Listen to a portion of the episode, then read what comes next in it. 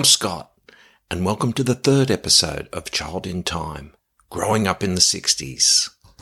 Maybe, like me, you were there, or you just might be interested in that crazy old decade.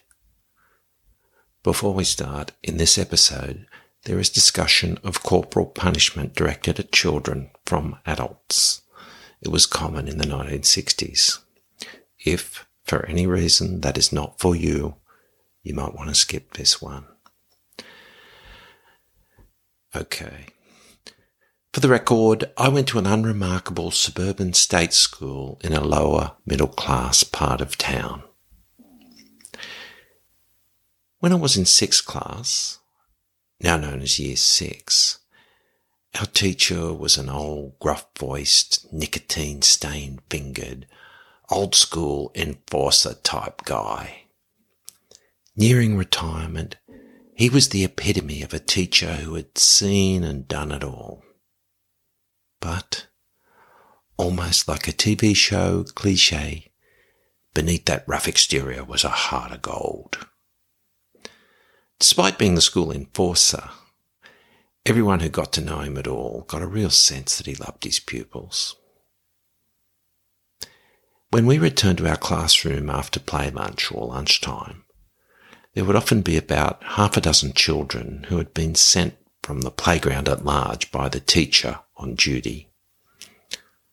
They stood in a single file next to the teacher's front desk. One nervously fidgeting, maybe a couple looking at the floor forlornly, seemingly resigned to their fate. Another, maybe a tear or two and a quick wipe of the eyes. Our class had ringside seats for what was the theatre we knew was about to follow. Whether they liked it or not, the children lined up were unwitting performers in this regular pantomime. Our teacher would walk in, grab his large emery board, and lean towards the first child in line. In his loud, deep, gruff voice, he would ask, Why were you sent to me? The child would give a hurried staccato version of the alleged misdemeanour. The teacher would listen briefly before interjecting. How do you plead? Guilty or not guilty? Not guilty, sir, was always the reply. In truth, it didn't matter what the child said. The verdict was always the same. Guilty as charged. Now bend over. He would take his emery board and give the child a solid whack across the backside. The same scenario would repeat until each child had been paddled and sent away. To me, it always looked like it was a cursory punishment. Well, I felt no pain from where I was sitting. That is, until one day I had transgressed somehow. I can't remember what it was, and I was part of the lineup after lunch. When it came to my turn, I thought I had a very feasible version of the gross misunderstanding that had led me to the position I was in now. My plea of not guilty was considered for a good nanosecond before guilty as charged, bend over. Walking back to my seat, I was more surprised than anything else. It hurt much more than I imagined it would.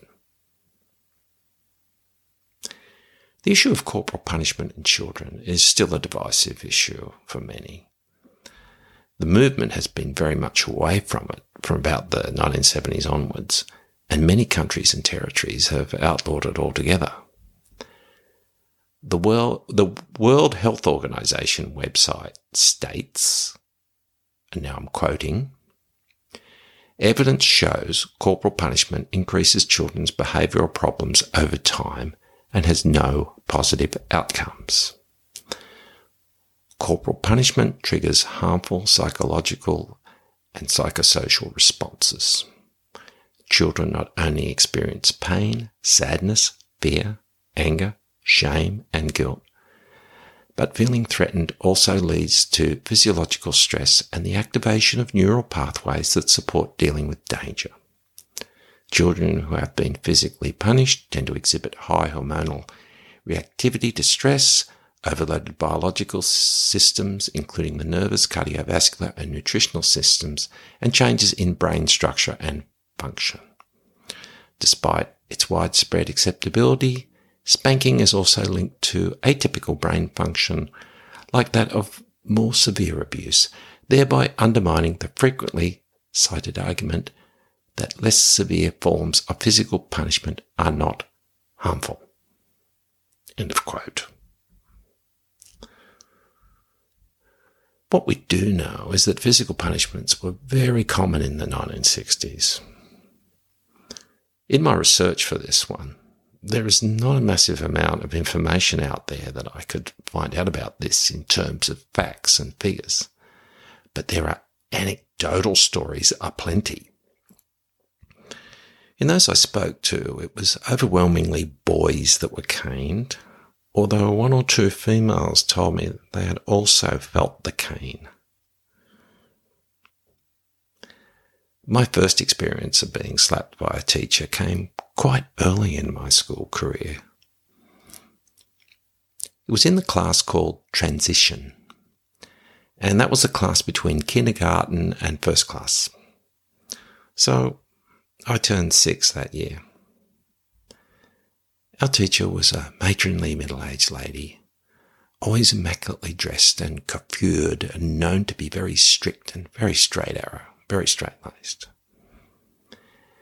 After lunchtime, class would return to the classroom and, after moving the little tables and chairs back against the wall, we would put down mats in the middle of the room to lie on and have rest time. Now that all sounds fine thus far. But the teacher told us we were all to lie down and all be very relaxed. All floppy, she used to say. Sometimes, after we'd been lying down for a while, she'd say she was going to move among us, and if she picked up a leg or arm that was not floppy enough, it would be smacked. I could never get this right. As a huge figure loomed closer, I was about as relaxed as one of those plaster casts of cowering Pompeii victims when Vesuvius erupted. Sure enough, I'd feel the large manicured hand reach down and brace for the inevitable slap.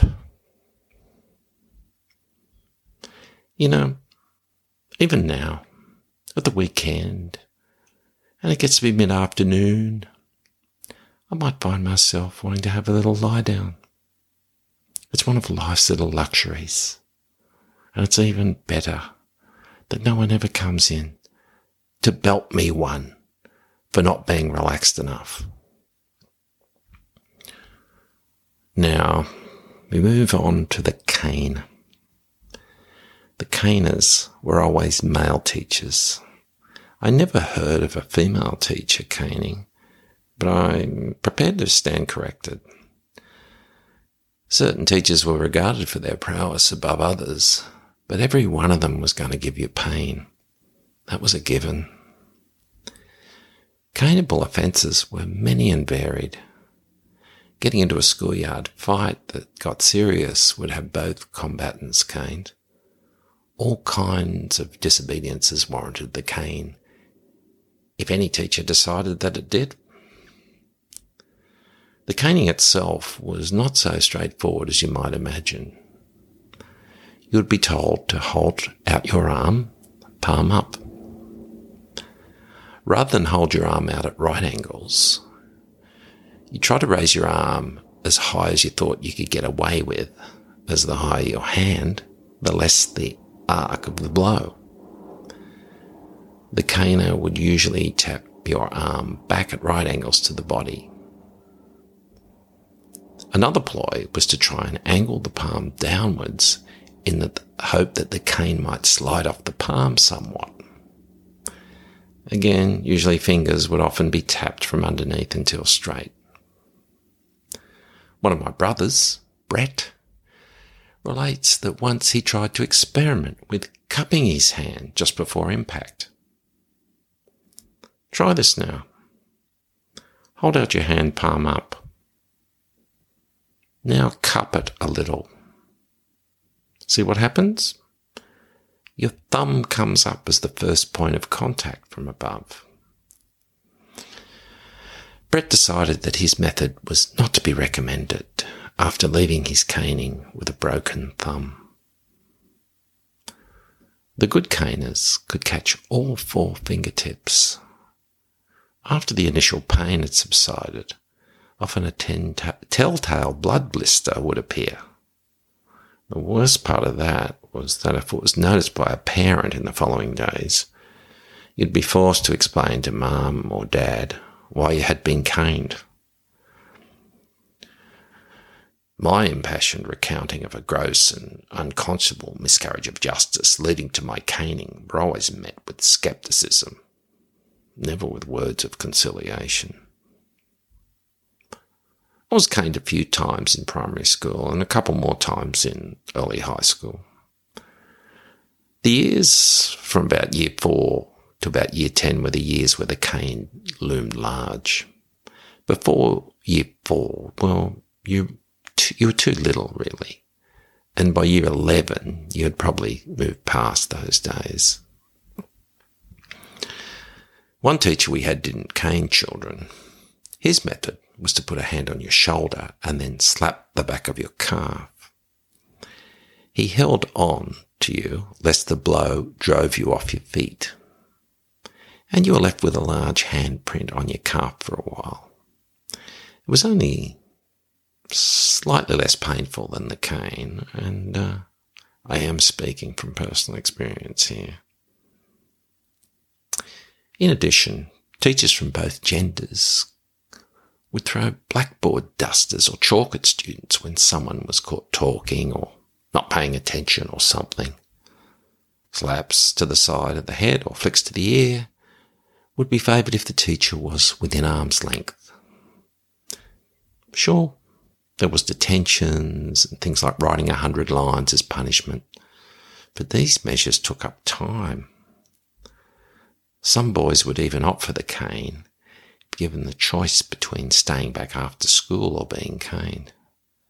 It was over and done with.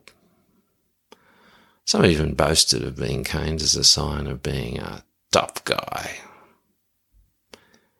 As for me, I'd have to say that from the moment a teacher's hand or cane touched me, that meant it forfeited any chance the two of us could have a relationship that was really going to benefit my development as a young man. I feared them and or just liked them for hurting me. It toughened you up, I suppose, and you learnt one of life's valuable lessons. Don't get caught. By the mid 90s, there was legislation pretty much all over Australia that banned corporal punishment in schools. Any teacher who did it now would be an ex teacher pretty quick. And it would also probably involve the police. Since the cane was put away forever, is there ever any evidence that our schools have descended into uncontrollable anarchy? Hmm. Should people hit people? Are children people?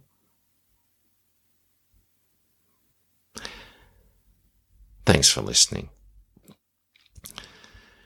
Please do me a favor and tell just one other person if you enjoyed this podcast, pass the message on. Please like and follow uh, and talk to me through social media. And we'll talk soon. Bye.